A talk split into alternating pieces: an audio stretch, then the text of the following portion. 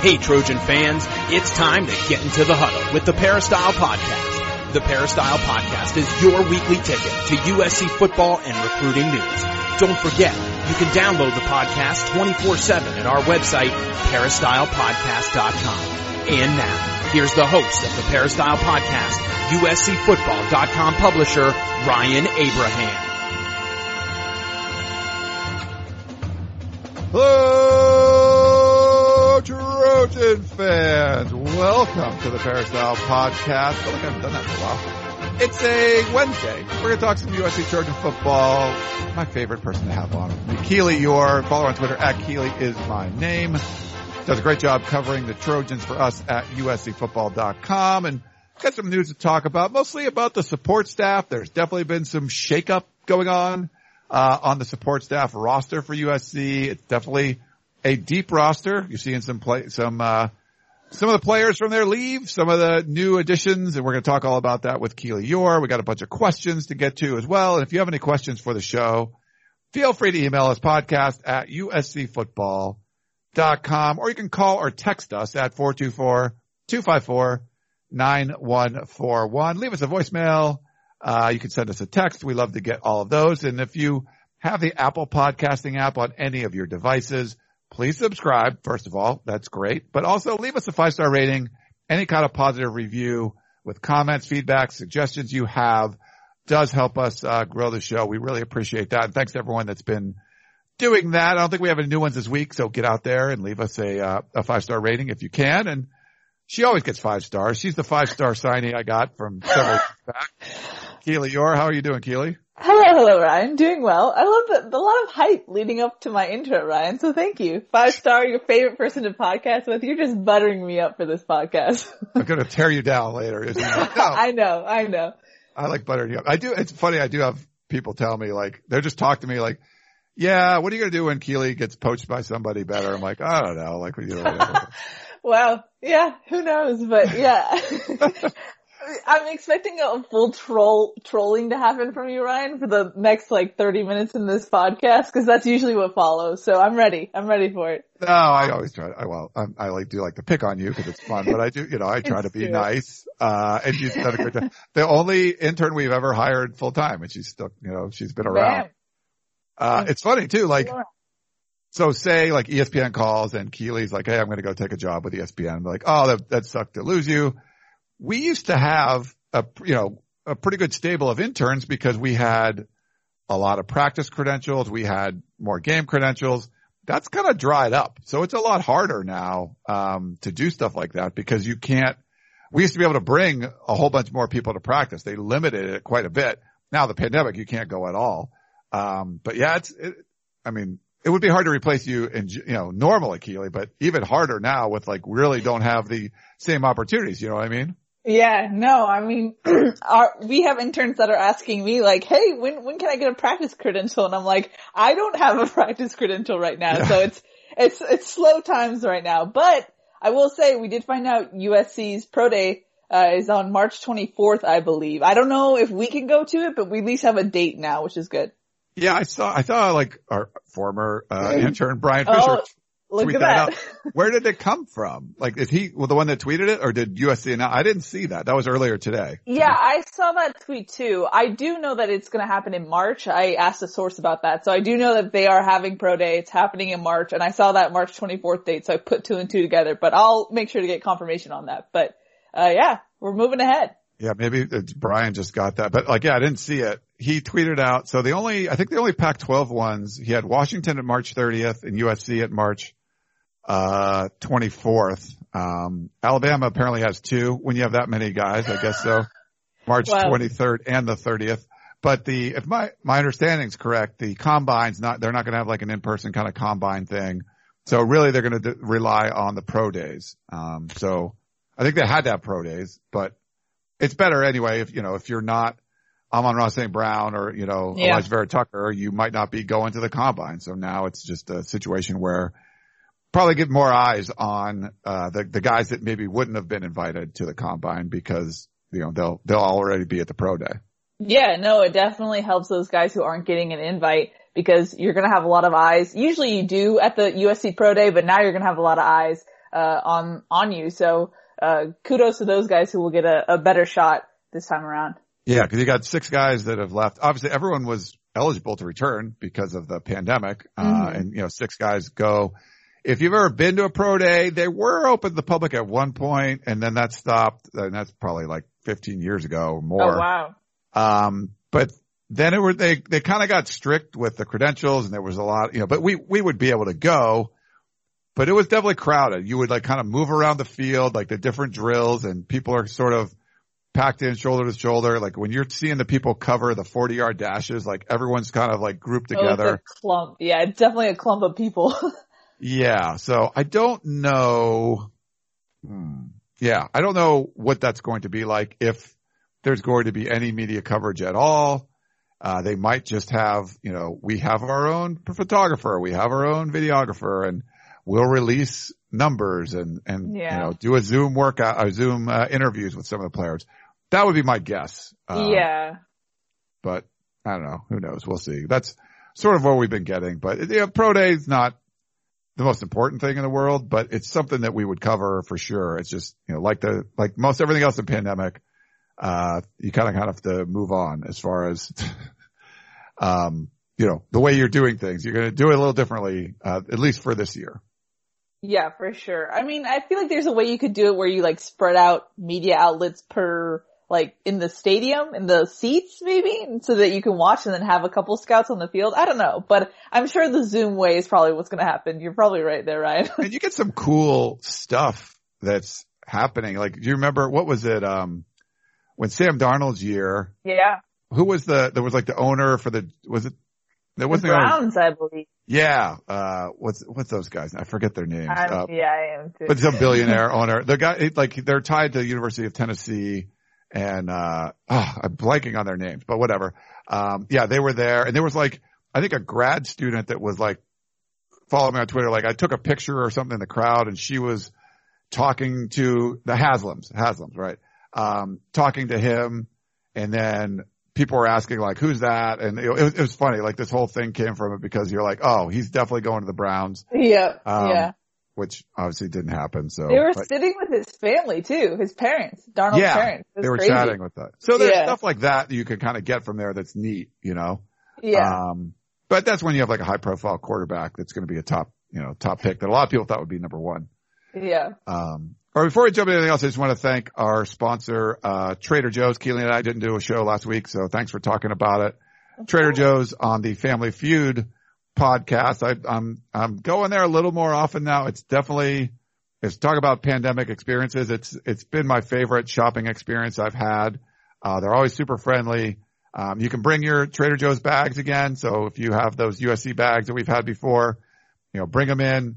They'll fill them up for you. Uh, been, maybe drink a little more wine, Keely, during the uh, pandemic, but got a good selection of of Pinot Noirs, um, and uh, you know, picking up some different frozen dinners I, I've liked to make, and uh, but the the gnocchi gorgonzola is is oh. really good. That's a good one to try out. I've been doing some of the the, the kind of frozen rice and uh, and you know making some dishes with that just to go, go along with like some meats or fish that you can grill. So there's a lot of different you know, stuff you can get there, but try the gnocchi gorgonzola. Nice. And, uh, yeah. So, I actually went yesterday, Ryan, and I was in did? line going, "Oh, I can mention this tomorrow on the podcast." Yeah, oh. so there you go. what'd, you, what'd you pick up? It was a quick run. I got like apples, and the thing I like is that they have uh, chicken breast in like little individual wrap packets because I'm cooking for one, so I'm not oh. gonna like cook all four at once. So then I can just do one at a time. It's it's very easy and simple. I love it. Yeah, but yeah, definitely check them out. And we would love to, you know, we're in contact with Trader Joe's and when we're able to do some sort of gathering again, uh, they'll definitely provide more of those, uh, awesome USC Trader Joe's bags. There's, uh, the, the, it looks like, I, I don't know who's on the, who, like the football player that's on the bag. It might be like Rey Maualuga or something, but, uh, it's, they can't sell the bags. So people go in there, you're not allowed to sell them because they have all these, uh, you know, images and stuff, but they can be used as giveaways so we've had several events where we gave a whole bunch. I mean, those bags go like wildfire. Um, so hopefully we can have an event sometime soon and, uh, Trader Joe's will provide more of those bags. So that would be great. Well, speaking of which, Ryan, I cleaned out my trunk this week and I found, I think like eight Trader Joe's USB bags. Do not I know, say I that. was like, People are going to hit Sorry. you up. I know, I'm gonna be targeted, but I know, I was like, I felt like I hit the jackpot. So if I ever need, need a, a trade, I have some good bartering materials. There you go. So if you don't have your bag yet, tweet at Keely is my name and she will No. put one in the mail. I, I mean, I remember sending some of those out because we had, I had a bunch of extra ones and then some people wanted them and, you know, people that couldn't come to events and I sent a bunch of them out. It, it's a real pain in the butt, like to like pack up a whole bunch of things. I, I bought a bunch of people with, I forget what those fight on as one t-shirts or something. Like Oh yeah. I told people like, Hey, you know what? If you're having a bad day, it was like early pandemic, tell me and I'll send you these t-shirts. And it was cool, but it takes a lot of time. it takes a lot of time to like pack a bunch of individual two or three shirts and like send them out and stuff. Are you supposed to complain about your good deed, Ryan? I feel like that's not how it works. That's true. I shouldn't complain about that, but it's, I'm just kidding. I'm just saying, like, if you had a whole bunch of Trader Joe's bags, like, it'd be nice to send them out, but it's not like super easy. It takes up a lot of time, but that's why we have the events and then we can kind of give them away. exactly. There Uh, you go. And I want to let people know beforehand. So, and you know, as you're listening to this, we still got more than a week of this promotion going on, but don't, don't, uh, don't wait. Don't dilly dally. So the best promotion 24-7 sports will do every year. We're the Peristyle podcast here. Uh, some people don't know, we actually run a website, uscfootball.com. That's the main thing. We cover the team on the site. You, people are on it 24 hours a day, seven days a week, you know, 24 seven, you know, not, notwithstanding. But yes, the Peristyle, the busiest USC message board in the world. I started that in 1996 and it's still going around today. Um, it's for premium subscribers now. So if you're a VIP member, awesome. If you're not, you can sign up right now for 50% off an annual membership, which is amazing. But all your members, if you're a current member or if you're going to become a new member, the cool thing right now is you can get CBS All Access. So that's about $120 a year. One of the premium services, if you saw the Super Bowl commercial for Paramount Plus, CBS All Access will become Paramount Plus on March 4th. So right, you know, after this promotion ends, uh, that's why it's going until March 3rd, but, uh, awesome stuff. So they're going to have live sports on there. So like CBS sports kind of stuff. You want to watch those things you can watch on this app, but also, you know, original programming, anything CBS. If you want to watch Survivor, um, you know, how, uh, what's, um, oh, what's, uh, one of my favorite shows and I'm blanking on it now. Uh, Big Bang Theory, like all those kind of shows, like all that stuff is all on the, the app and you get access to it for free just for, for being a member. So you get the membership at half off plus you get this $120 value. Um, and you know, people are looking to cut the cord and get access to content. This is free content. You know, like say you're, a, you're, you're like an Amazon plus member because you get a lot of packages. You get the, you know, Amazon Prime. Just be, because you like USCfootball.com, you're going to get this huge library of content, uh, for your television.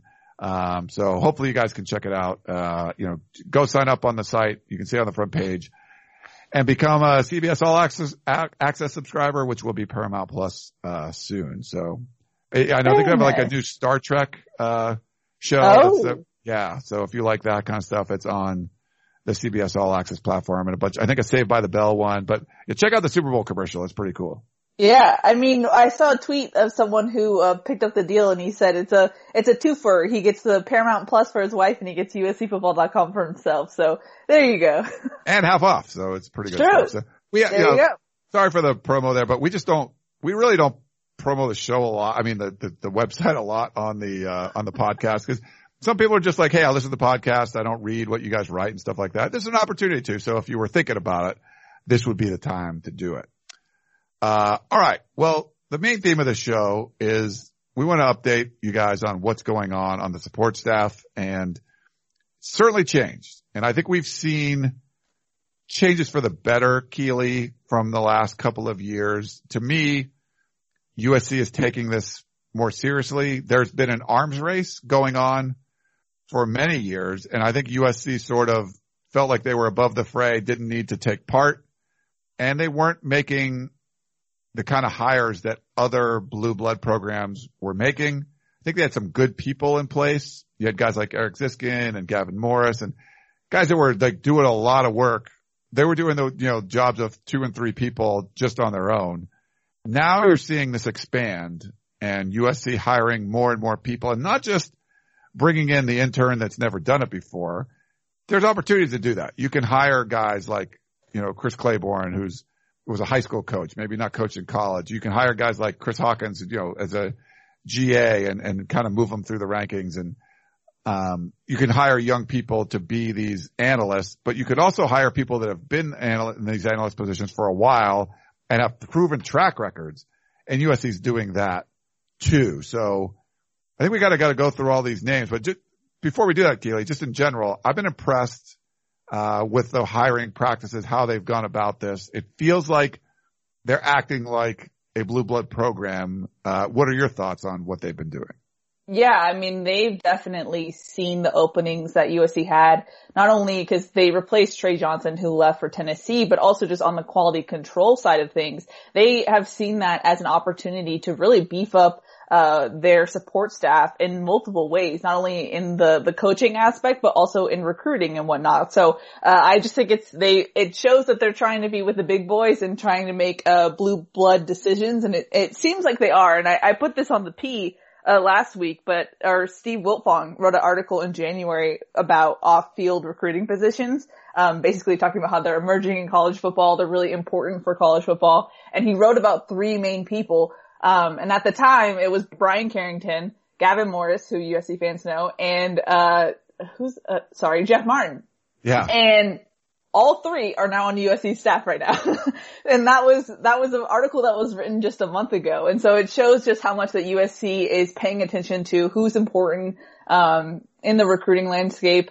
And these are guys who have taken uh, top prospects away from USC and now you're getting those guys on your staff. So I think it's been a really good boost for USC, uh, really, uh, making sure that their recruiting staff, their support staff is not a one man job where you're putting so much weight on one person's shoulders. You're spreading the load around and you're getting more people who, uh, know what they're doing and have experience. So I think they've been making great moves as far as building up that side of the staff. Yeah. Um, I agree. There's just, there's a way you can go about things. And if you're going to have a list of like, Hey, these are great. Here's, here's a few great support people that do an amazing job recruiting. Like, you know, you mentioned Bryan Carrington, like he was at, you know, worked his way up when he was at the University of Houston with Tom Herman. They get a guy like Ed Oliver, who's a five star defensive lineman. Yeah. That goes to Houston. And like the first guy we wanted to see on campus was Bryan Carrington, you know, when he got there. That shows the kind of relationship he built. Um, that's a difference maker from a non, you know, a, a coach that you wouldn't even have heard about. Uh, you know, uh, not a coach, but like someone that's on the staff that you wouldn't have heard about. It's not, you know, Graham Harrell or it's not Clay Helton. It's, it's someone on the support staff that's actually making a major difference. And I yeah. feel like that's the way college football's, you know, evolved is you, you need these people behind the scenes. Yeah. Do you need like 50 video people cranking out social media stuff? I mean, that's cool, but it's like, I don't know if that's make, like, you get Ed Oliver to come to your school and this, this support staff person is a big reason for it. Like, that's a huge difference. I think you need the other stuff. You can, you have, you know, do you need 50 video guys? Well, 10 work? Probably. But if you have quality analysts and assistants that are helping with the actual recruiting process, making your roster better, keeping those guys when they get on campus, making them want to stay because they like you. I think that's a, that's, that's a big deal. And the fact that if you have this list from a, you know, recruiting analyst that lives in the Midwest, I believe, or is, he in Atlanta? I forget where Steve is. I've, I do not know uh, where he is actually. he might be Atlanta. I forget. I'm sorry, Steve. Uh, but wherever you live, he's not in the West and he's mentioning these three guys and they're all happen to be at USC. That's a big deal. And I feel like USC's been behind it for a lot of the times and they're trying to make things better. Now people are going to say, oh, it doesn't matter. Clay, you know, you're making a better foundation for the football program as a whole. And so I, I applaud, uh, the efforts there. Yeah, without a doubt. I mean, and, and for the record, Steve is from Indianapolis, I believe. I looked it up okay. on Twitter. So there I thought it was Midwest. Yeah, I was like, oh. Yeah, but these are, are guys who, if, when you add them to the staff, recruits take notice. And I, I forgot what he said exactly, but even Korey Foreman posted on his Insta story, um, when Bryan Carrington was added, like, this is the guy, like, this is great that he's added. And so when you get guys who've been so key in, in other programs, you kind of create momentum a little bit, like, oh, this is the place you want to be. And so I think that's great for USC because I think they've lost that, you know, especially with just the five and seven season, all the Clay Helton slander, if you will. I think they lost the, hey, this is a cool place to be and they are building something. And I feel like when you add a guy like Jeff Martin, when you add a guy like Bryan Carrington, then you start to have this momentum of like, oh, they're, they're up to something over there. That, that might be cool. And like, the thing that stood out to me because Jeff uh, LSU's Jeff Martin put out a like he kind of made it official. It came out last week, but he made it official today, saying his goodbyes to LSU. He said that he ended up crying, telling Coach O that he was leaving, and like had a hard time saying goodbye to people. And when I interviewed Bryan Carrington, he said like it's a whirlwind because he was sad to leave people at at Texas, the recruits he recruited at Texas, and so it just shows how much these are people people, if you will. You know, they really established good connections with uh, not only who they're working with, but the recruits they're trying to sign. And I think those are people you want to add on your staff. I mean, you talk about how Ed Oliver wanted to meet Bryan Carrington. Uh, Jeff Martin, Joe Burrow was the first person he met when he got on campus. You know, they, those are guys who are, you want them on your staff. And so, like I said, I think it's a big deal at USC is getting these people. And the funny thing, Ellis, uh, Jeff Martin came together pretty quickly, I believe, from what I was told. And it was something that after USC's basketball game on Wednesday night, it was pretty much like half of the athletic department, or at least the, the decision makers at half court kind of walking around. And I, and I talked to some other reporters who saw them like kind of having a little bit of a commotion. Um, and they didn't know what was happening. And then I, I followed up with the source and they were saying that, uh, they actually closed the deal with Jeff Martin right after the basketball game. So it was very public uh, excitement from USC's athletic department staff who, when they actually, uh, signed him. So they're very excited to have Jeff Martin on the staff and I, I think you can understand why. Yeah, for sure. And, uh, I don't know if you want an analogy where like we just talked about getting an intern. You know, we have our staff, you know, there's, you know, Gerard and, uh, you know, Keely and Shotgun and Chris and myself. And say we had like an intern want to come in and you're recruiting them and they, maybe they're like a stud at Annenberg and we're trying to get him to come on board. You know, if I make the hire is probably going to be me.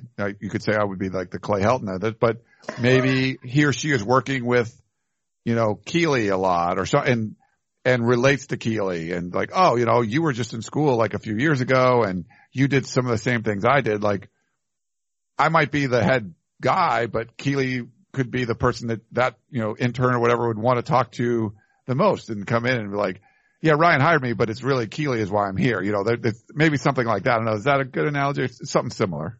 As far as, are you relating this to like the whole Ed Oliver stuff? Yeah, like when you're like a recruit coming to the program and when they say like, thanks to coach Helton and coach Harrell and coach Morris, like, well, Gavin Morris isn't a coach, you know, but, yeah. but they'll, they become part of it. And like, that's, that's someone that really got them to come to campus, you know? Well, the reason they're they're kind of like the behind the scenes glue guys, you know, because the coach and the position coaches are going to have their hands in so many different areas that you have a guy like a Gavin who's very personable and will be able to relate to you. That is really what puts you over the edge in the recruiting process that sometimes doesn't feel very personable. So I think like like you said, Ryan, your analogy makes sense. It's it's those guys who are the glue guys who really hold together the the person to person aspect and, and make a place attractive to come to as a recruit. Yeah. Uh, did we go over the, the so uh, there we didn't also, really go over it. like who left? So. Maybe yeah. we could start with the people that, that leave. And I know we've got some, you know, in general, people are like, why didn't USC keep, uh, you know, Chris Claiborne or what about, why did you keep Hayes Pullard? I, I, I would look at this as when you bring in as far as college experience goes, like inexperienced guys that might be former players, um, you know, former USC players, you bring them on. The point, the, the, they want to grow and they want to like become a coach. USC doesn't have to promote all of those guys. You can't just promote every player that comes through. Yeah. But if someone else does, if Arizona State comes and poaches one of your, you know, quality control analysts and makes him a full-time position coach, that's good for USC. I mean, that shows like the next quality control analyst you want to get, you're like, oh, our last guy after a year, he got a full-time job, you know, mm-hmm. and if that person does a great job at Arizona State in three years, you might want to hire him as your position coach there. And it's an upgrade for him again. Um, so I, yeah, I don't look at this as a bad thing. You, you want to have this pipeline of, wow, if I, you know, that's where you want to go.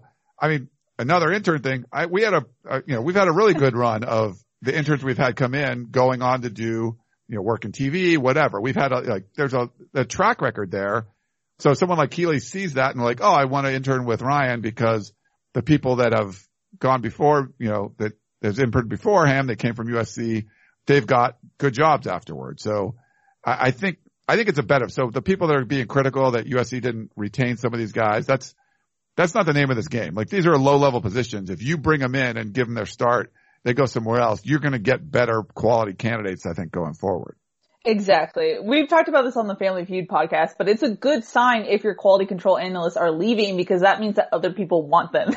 You don't want quality control analysts that people don't want because then it's a low level position and why are you having them there, you know? So, uh, it's a good thing that they left, but also it was an opportunity for USC to really boost their staff in certain ways. I mean, that's how they were able to add Bryan Carrington to the position. And to further your point, Ryan, if you look at, um, the release that USC sent out, when uh I believe it was uh, the tight ends coach uh JDB John David Baker when he left for Ole Miss in the release that USC put out they said another quality control analyst who has grown grown at his time at USC and is now moving on that was that whole release was written just so that they could also show Bryan Carrington look hey this is a guy who became a quality control analyst and became a position coach. And that's ultimately what a guy like Bryan Carrington wants to do. So, I mean, it's, it's a good thing. You want this to happen and, and I, people kind of described it as like a mass exodus and it's not like that. So, uh, it's just, it's, okay, this is the life cycle of football positions or staff positions. yeah, it's just, that's the way, you know, that's the way it goes. And the, the good thing is USC is, is just not hiring schmucks to do these jobs because they are moving on. I think USC fans could get like shell shock a little bit. They just haven't made good hires most of the time. They weren't hiring people other people wanted. They were hiring people that, you know, they knew and blah. Now you're going out and hiring people that other people would actually covet. And then you get this track record going. So even if you hire someone that's sort of mediocre, they're still, you, you know, they're still going to get a bump. Like if you're, you're assistant coach for Nick Saban and you're like, you just kind of snuck through somehow and you're not really that good, you're still Nick Saban's assistant coach. You're Bill Belichick's assistant and you're like the lowest level assistant or like the worst assistant on his staff. You're still Bill Belichick's assistant and you're going to get bumped up because of that. So it's just, it's a good thing. USC's in a much better place because of it. And if they lose Bryan Carrington after a year and someone hires him as a position coach, um, you know, if Arizona State goes out and hires him again as a position coach, you can't get mad. You had the best, like one of the best people at his position. You hired him when he was the best of what he did. Now he's moving up and going to, you're taking a risk by, you know, increasing his responsibilities, making him an on-field coach, all that stuff. He might be the best, but you just don't know. USC could go out and get someone that's been a proven assistant coach. But if they put, you know, their analysts, you know, as a high level analyst into assistant coaches, like you said, that's just going to be something that you can sell going forward. Yeah, if that scenario with Bryan Carrington happens, then you have a really attractive position. You make that, that QC role way more attractive than other places because you have a track record of pushing them into real position coaching opportunities. So then if it's attractive, you get better candidates. And so it's a win-win, people. It's a win-win. yeah. Don't turn this um, into, I, there's a lot of negatives. Don't turn this one into one. Yeah. no, but I think we should go through because Sean Howe was the defensive quality control assistant and he left for Montana, I believe, uh, Montana State. He became their next defensive line coach and he, he's been everywhere. He was a defensive line coach for Coastal Carolina, who, by the way, Ryan, finished their spring camp last week. So they've already, they're going through everything. They did so, it again? Uh, wow. Yeah, crazy. they did it again. They couldn't do their, uh, uh, spring game, but they did finish their spring practice already. So I know you were big on that. So I thought I should update you while I was mentioning Coastal nice. Carolina. yeah. So he left, uh, that was an opening.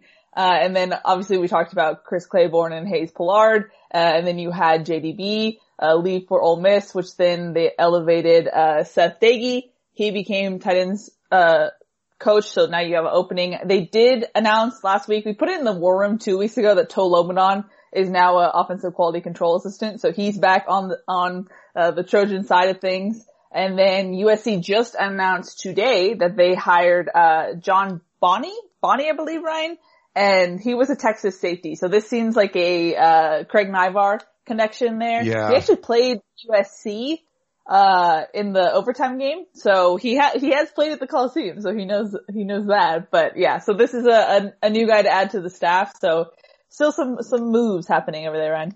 And I would say you look at Seth Doege, there was an opportunity there because USC lost somebody. They promoted and now if you have a good group of quality, you know, analysts, you know, quality control assistants, things like that, that's a internal pool of candidates if you do have an opening.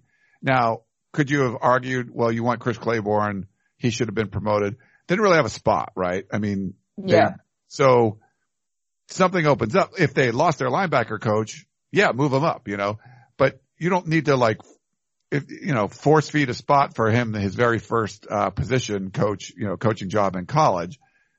There, if there's an opportunity and something opens up, yeah, you can promote someone because you have good people in the pipeline.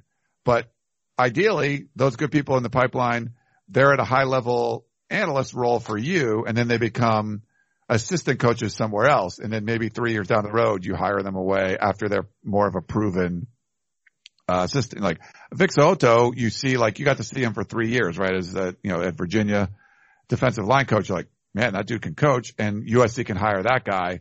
I like that better than hiring, if they hired Vic So'oto right, you know, from his whatever GA role or whatever it was, like you, like you, you can kind of project that they're going to be a good assistant, but at your place like USC, I would prefer hiring more proven guys. So if you see like this up and coming coach, like a Vic So'oto after three years, yeah, okay, take a shot on them as opposed to right when they're coming out of, uh, you know, being a GA or something.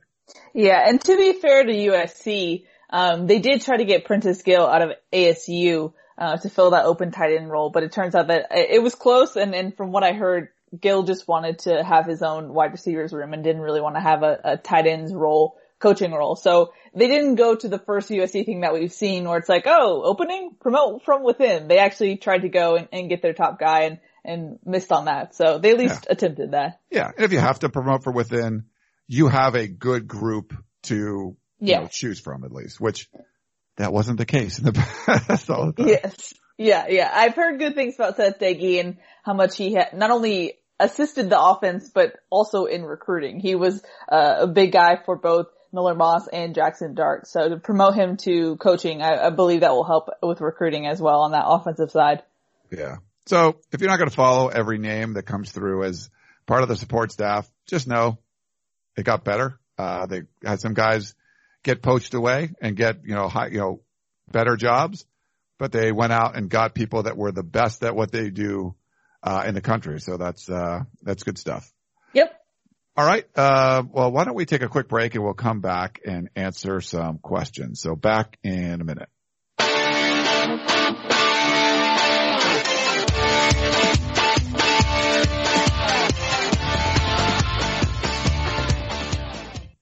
This episode is brought to you by Progressive Insurance. Whether you love true crime or comedy, celebrity interviews or news, you call the shots on what's in your podcast queue. And guess what? Now you can call them on your auto insurance too with the Name Your Price tool from Progressive. It works just the way it sounds. You tell Progressive how much you want to pay for car insurance and they'll show you coverage options that fit your budget. Get your quote today at progressive.com to join the over 28 million drivers who trust Progressive. Progressive Casualty Insurance Company and Affiliates. Price and coverage match limited by state law. Okay, picture this. It's Friday afternoon when a thought hits you. I can spend another weekend doing the same old whatever, or I can hop into my all-new Hyundai Santa Fe and hit the road. With available H-Track all-wheel drive and three-row seating, my whole family can head deep into the wild. Conquer the weekend in the all-new Hyundai Santa Fe. Visit HyundaiUSA.com or call 562 for more details. Hyundai, there's joy in every journey.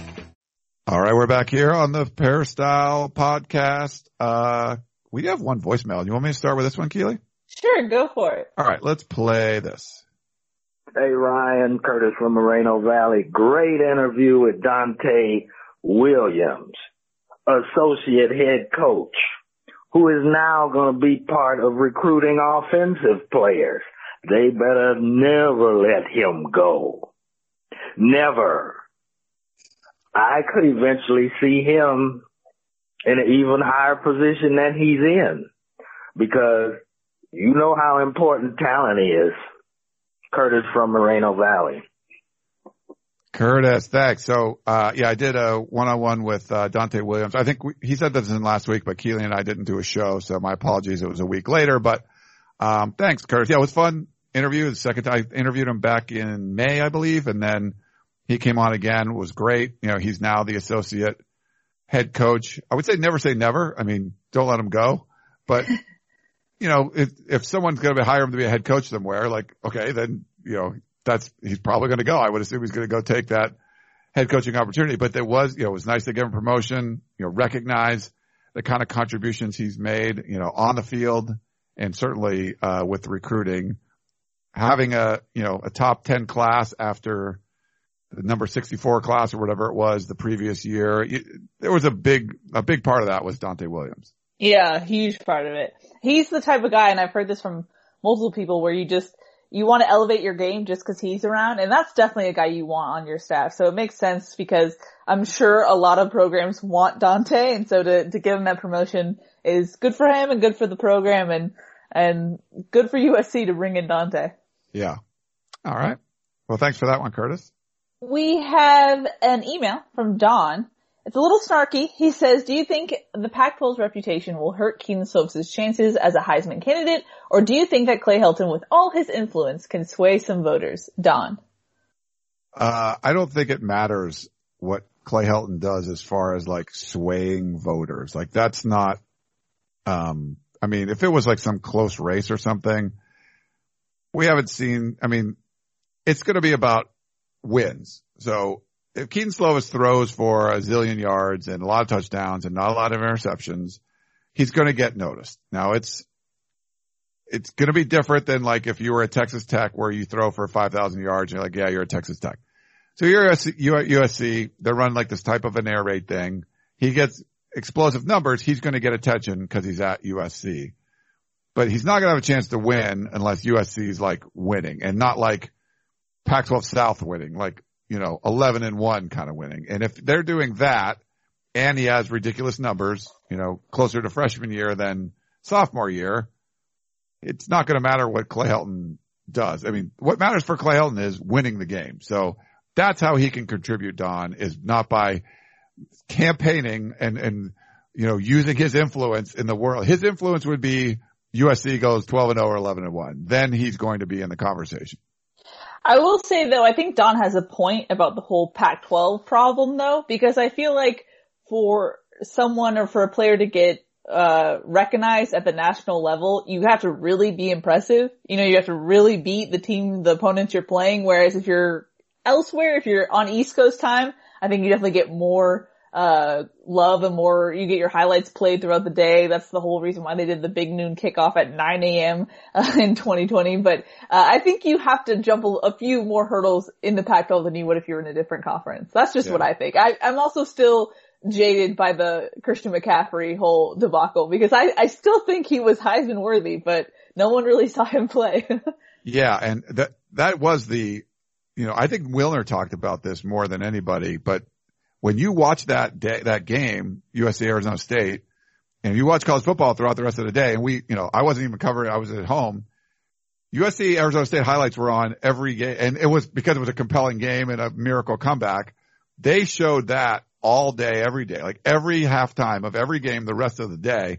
Where if you're the 7:30 p.m. game, like there's not a lot of opportunities to show what actually happened. So that's a that was a benefit that I don't think a lot of people um, you know, talked about much, but as far, yeah, that's, um, that was a big, you know, benefit from that. But for Don, Pac-12 wise, if Christian McCaffrey played for USC, he would have won the Heisman. So no questions asked. And I, USC is going to get a bump. If you're like yeah. Oregon, you can worry about, I'm in the Pac-12. If you're USC, you, it's not complete, you're not completely isolated. You're not isolated from the Pac-12, but you're insulated from some of the, the, the bows and arrows that you would be flung at the Pac-12.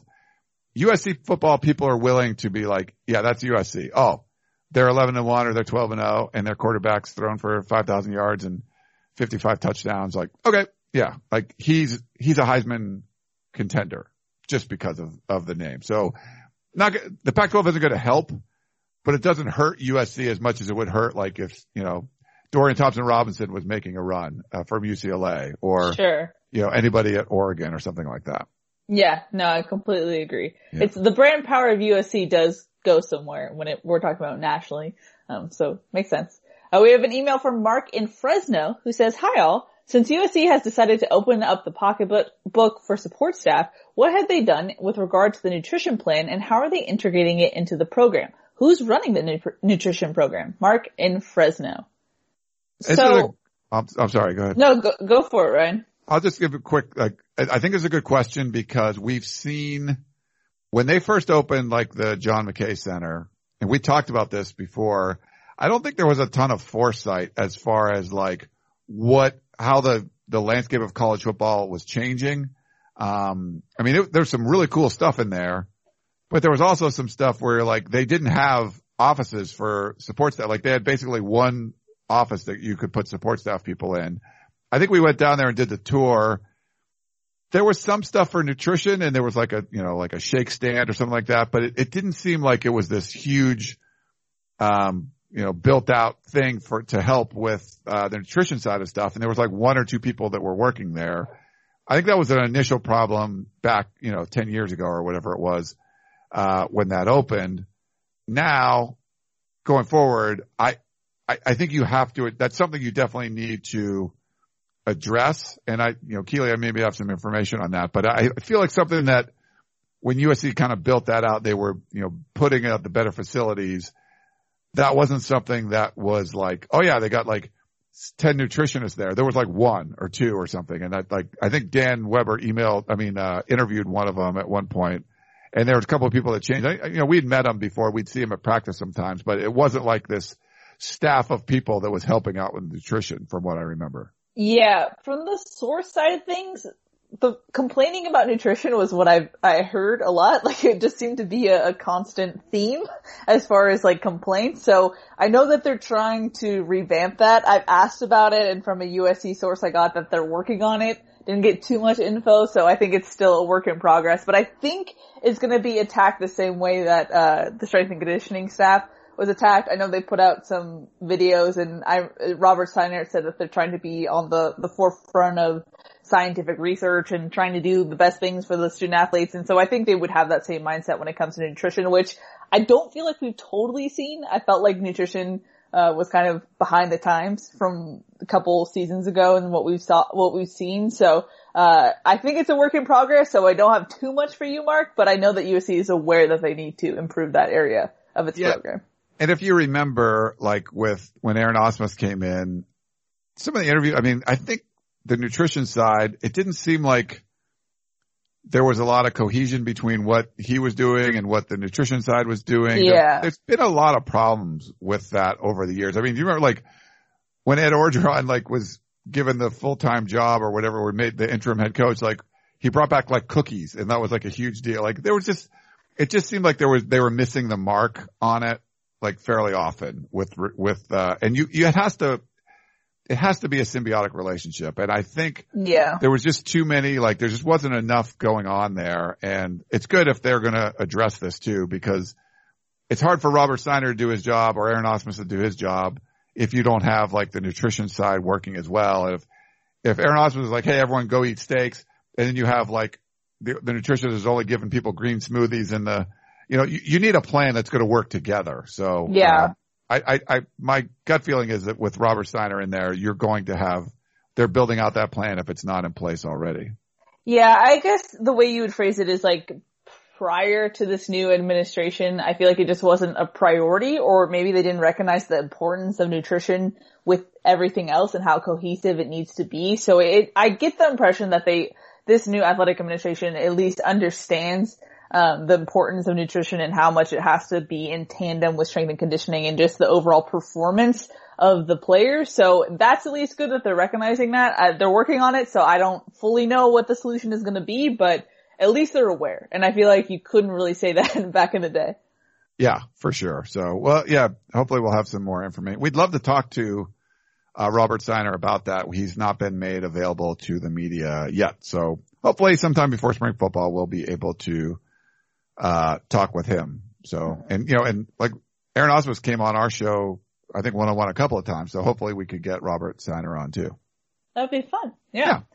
So we have one last text and it's from Jack from Arizona. And let me just say we can put his concern to rest. I think he got a little confused. Um, because Ryan, at the end, at the beginning of every tunnel vision show, you talk about how Periscope is going, um, out, right? Yeah. So Periscope, uh, as a platform is going away. Yes. Periscope is not the peristyle. Oh, So- that, you put that together. I didn't even put that together from what, So Jack from Arizona sent us a text that said, I just listened to your podcast and found out that the Peristyle podcast is going away in favor of some new streaming show. I realize that the industry has to find new ways to make, uh, I believe money, but at the same time, it really puts a crimp in us older, retired individuals living on a fixed income. I really hate losing touch with SC football and Ryan on the Peristyle. Ryan is the voice of reason on all things SC. I guess I'll have to go somewhere else for my information. Well, don't you worry, Jack. You don't have to go anywhere. The podcast is not going anywhere. We were talking about Peristyle. Uh, it's a streaming thing on Twitter. They're, they're gonna have a new streaming thing. Oh, oh my god, I just did that. Sorry. Sorry, okay. Yes, but we're fine. The podcast is fine. Per- Periscope is a different thing and it's changing, but that will be fine. It, nothing will change, Jack. You're good. Don't worry. Yeah, I sent Jack a text just to let him know. Um, and I didn't put it together. So if it gets a little confusing, we've been doing the Peristyle podcast for a long time. Since 2008 is when we started it. But we've also expanded sort of the library of it. You know, before it was better like me and Harvey Hyde would do a show. Uh, maybe me and Gerard, uh, me and, uh, Dan Weber. Um, you know, now we've settled in. I'll do a show with Harvey Hyde most of the time. Keely and I will do a show but Keely's also part of the Family Feud podcast. So that started off as Keely and Shotgun, but Chris Trevino is joining that quite a bit. And, you know, sometimes we'll still have Gerard on. He'll do a premium podcast for our subscribers sometimes too, but we'll have him come on and do a recruiting blast with me or, or Keely. We've done that in the past. Shotgun started his own, um, podcast as well, heard on the sidelines. And if, if you have a podcasting app, we're putting all of these into the Peristyle podcast feed. So you'll be getting multiple episodes per week. Even But- tunnel vision too. Sorry. Yeah, no, you're right. you So the, the Tunnel Vision one is, it's, all those other shows I mentioned are recorded as podcasts. So these are audio only. We're talking, we're microphones, we, you know, record and maybe mm-hmm. answer questions, whatever it is, and we put it up as an audio format, you know, in an audio format as a podcast. And if you have Apple Podcasts or Google, Google Podcasts or Stitcher or wherever you're listening to your podcast, it should be in the feed for the Peristyle podcast and you get it. Well, Tunnel Vision is a streaming, a live streaming show. It's video. And we do that usually on Sunday nights. We'll do it sometimes Wednesday, Sundays, you know, during the season. It Just depends. But it's a video show that you can see on YouTube, Facebook, and then as Keely mentioned, Periscope, which is a, uh, they got bought by Twitter, but it's going away. So it's the, the Periscope version of the show is going away. We stream on all three, the same show, but it's just like kind of, you can watch it on three different channels. You could say three different, different media outlets. Um, hopefully Twitter will have some kind of live format. We could put it directly up on Twitter, but if not, when Periscope goes away, it'll be uh, on YouTube and it'll be on Facebook. But we take the audio from that video show and also put it into the Peristyle podcast feed. So you can listen to the show even if you're not watching. Now there's a lot of graphical stuff on there. We put up graphics. We'll, I mean, you can see things on the show that you won't be able to, you know, listen to on the podcast, but it's just another way for, you know, we've had people request that they don't want to watch the video. They like listening, so they want to listen to the podcast version of the show. But that's all staying. Podcasts aren't going away, like Healy said. Um, and I, I didn't put two and two together with Jack. He was actually talking about Periscope going away, uh, which is a bummer. That's been a fun one. There's been some fun social media platforms. Like, remember Vine? Like, that was a cool one. Like, Oh, back in the day. yes. R.I.P. Vine. That was big when I was in college. Yeah, but now it's TikTok, Ryan. I see. I haven't, I haven't. I haven't either. Don't worry. You don't have a I feel like I'm. No, because like the origins of the app were sketchy, so then I didn't download it, and now it's a big thing. And well, TikTok now is like kind of bleeding into Instagram, so I feel like I understand the trends without actually having TikTok. So I think it's a win-win. Yeah, you can see like on Instagram stories, people are putting their TikToks up there or whatever. So, yeah. um, that's weird. There there was that. Is Snapchat still a thing? Are they still, is that, still a thing? Yes. It's not as popular, but still thing. Okay, because that was like a big thing for a while. I think Yeah, they were like the first to do kind of like the stories, right? Like things that would they were. They things that would expire. Like Yes. I remember I downloaded it as a sophomore in high school and I was like, I do not get the point of this and I still use it to this day. So there you go. still send snaps and stuff. And uh, Yeah. yeah. I you, Keely is the one that had to teach me about like I'm like so what's the story like I was just posting stuff I think I got a pretty good ratio now I mostly do stories and I'll put a post every once in a while yeah, you understand like the unwritten rules of Instagram now. Before you were posting like four times a day and I had to tell you like tone it down a little bit, Ryan. yeah you don't need that and then yeah it's funny but now you're she tells me like oh you see that person that has like 25 stories a day like okay skip those like that's too many you know like yeah, don't be that person. yeah. I mean, like if you're going to put what you have for lunch like once a week, okay, that's fine. But if you're going to put, you know, everything you've done every day, that's like, oh, that's a little much, you know, like maybe you have a really cool day. You put a bunch of things like, okay, this was a very different day, but Sure. there's some people that put up like everything every day. Like, I can't read all these things or watch all these things. Exactly. Social, social- media tips with Ryan and Keely. I'm not the best at it, but I try. Uh, we mostly, yeah, Twitter is like kind of where we're, for our industry, that's kind of where the bread is buttered, you know? Pretty much. Yep. Yeah, but I don't know if it's still. I think, but you know, you you turn around and you're like, you see some person that has like 10 million followers, like who the heck is? I don't even know who that is. I've never heard of them, and they're they have like this huge Twitter following. Like, okay, uh, where did that come from? You know, Whatever works. Whatever works Yeah. for social media, I guess. nice. All right, well, let's wrap things up. Uh, that was good stuff. Uh, from Keely today, follow her on Twitter at Keely is my name. You can follow me at Inside Troy. And, uh, we do appreciate you guys, uh, listening to us here on the Peristyle podcast. For Keely, you are Ryan Abraham. Thanks for listening and we will talk to you next time. You may have noticed that shopping at Trader Joe's is unlike shopping at other markets. People ask us all the time how we manage to have such unique, interesting, and delicious products at such great everyday prices. This is Dan Bane of Trader Joe's. The answer is simple. It's all in the way we do business. We buy directly from the manufacturer whenever possible. This helps to keep our costs low and we pass those savings on to you. No gimmicks, just great values at honest prices. Every day at Trader Joe's. Thanks for listening. You've been listening to the Peristyle Podcast presented by USCFootball.com. Be sure to tune in next week for the latest news on Trojan football and recruiting.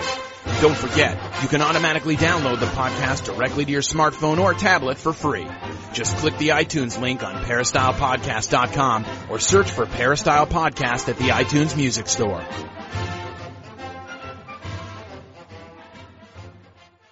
From the world of Sonic the Hedgehog, a new hero arrives. I am ready.